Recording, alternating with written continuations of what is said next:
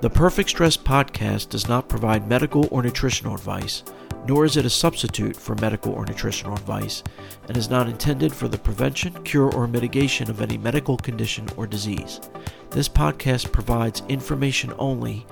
Please consult a physician or nutritionist for advice. Hello, and welcome to another episode of the Perfect Stress podcast where we walk that fine line between being productive and overdoing it and triggering stress related symptoms. I'm Adam Darrow, your host and founder of MyStressAlarm.com. In today's episode, I figured I would continue where I left off last time on the sustainability planning matrix and overall trade off planning. So, if you haven't yet listened to the previous episode, episode 9, it probably makes sense to do that first. Uh, but just a quick refresher. And by the way, I'm going over a lot in the podcast, but truth be told, this is just scratching the surface. So if you're saying to yourself, you know, I like what I'm hearing, but I don't want to do this myself, I don't know if I'm doing it right, I completely understand. Uh, the last thing I want to do is add more stress to your life. So, as I mentioned last time, I'm working on an online workshop which walks you through the whole process. And by the end, one of the main things you get out of it is a personalized uh, sustainability assessment and trade off plan. And also, I'll be setting up a private Facebook group for ongoing support. And who knows, there may be other uh, support options as well. So don't feel you're in this alone. So I just wanted to mention that. Now, as far as monitoring your chronic stress goes, you're pretty much on your own there because mystressalarm.com is as simple as it gets.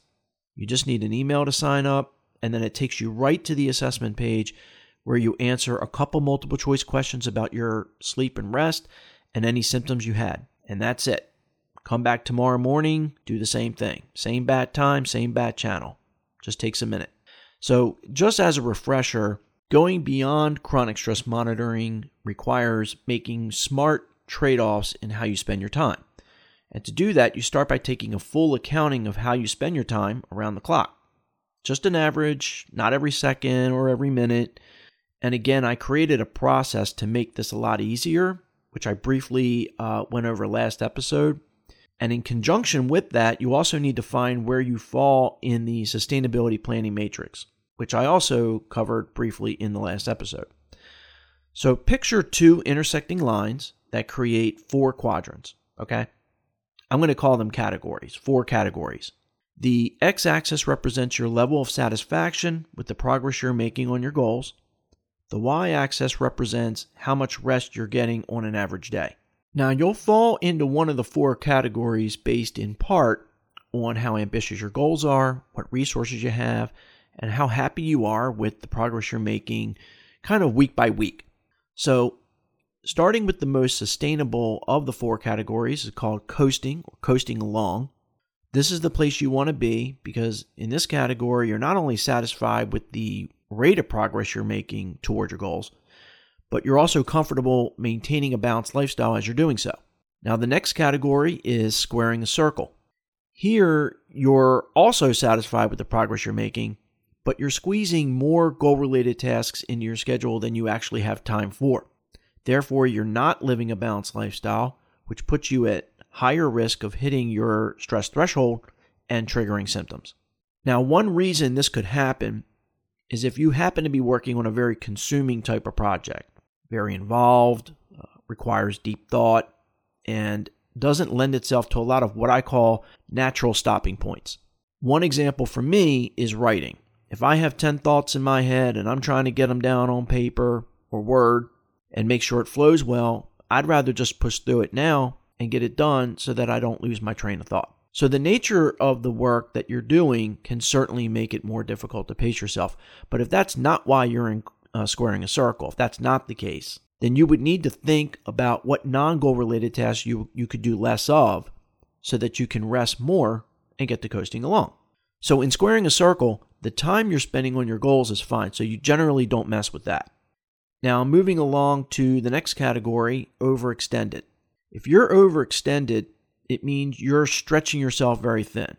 You probably feel like it's an uphill battle to fulfill all your responsibilities from the moment you wake up till the moment you go to sleep.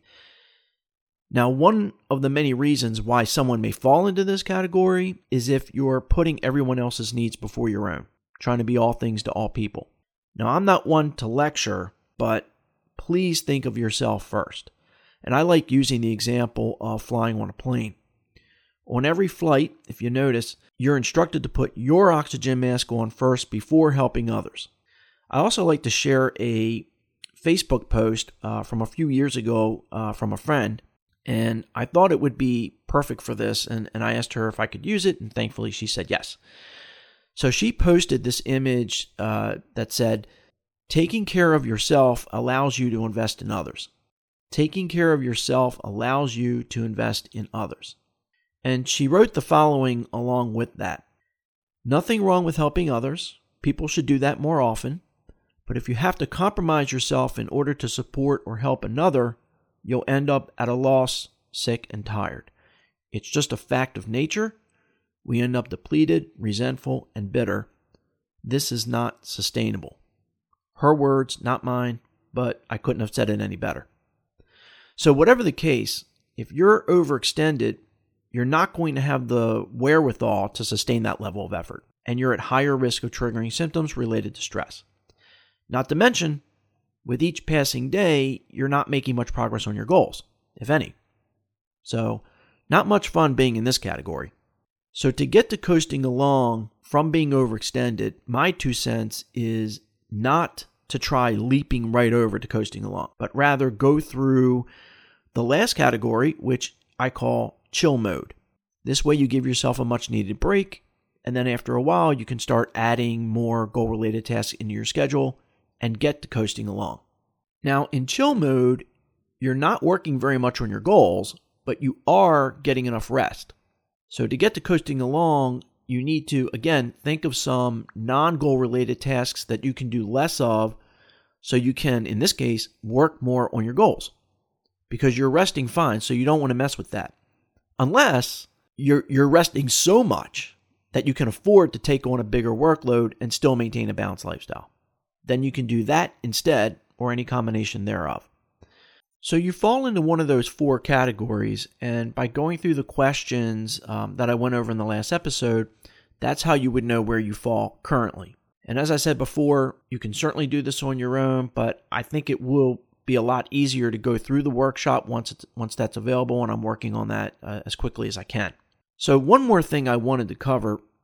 Remember, I mentioned that in squaring a circle, you're not living a balanced lifestyle, which puts you at higher risk of hitting your threshold and triggering symptoms. But I didn't say it was 100% guaranteed that you'd flare up, did I? It's just that you're at higher risk. So some of you might get to thinking, well, why not be in squaring a circle instead of coasting so you can push the envelope, be as productive as possible, make more progress on your goals, and just monitor your stress scores more closely so you don't flare up? Sounds very tempting, especially if you're a workaholic like me. And I have a word for this, uh, or a phrase. It's called maximum sustainable productivity, which is when you stay just under your threshold. So, this is more of a theoretical maximum, and there are a couple reasons why you don't want to take this approach. First, you have to keep in mind that this is not an exact science. So, just because you may stay under your threshold number does not guarantee you won't flare up. The main purpose, again, of chronic stress monitoring is to increase your awareness of it and make it easier to manage your stress level by tracking it to a number, the way we do our weight, blood pressure, cholesterol, blood sugar, and so on, and making data driven decisions. Second, you can't assume that you have the ability to straddle that fine line between being productive and overdoing it and triggering symptoms. There are going to be unforeseen circumstances from time to time when an assignment or a task is more involved than you thought it would be. And as I mentioned before, it may actually be easier to just push through it and get it done, uh, what they call chunking, rather than put it down simply because you're approaching your threshold.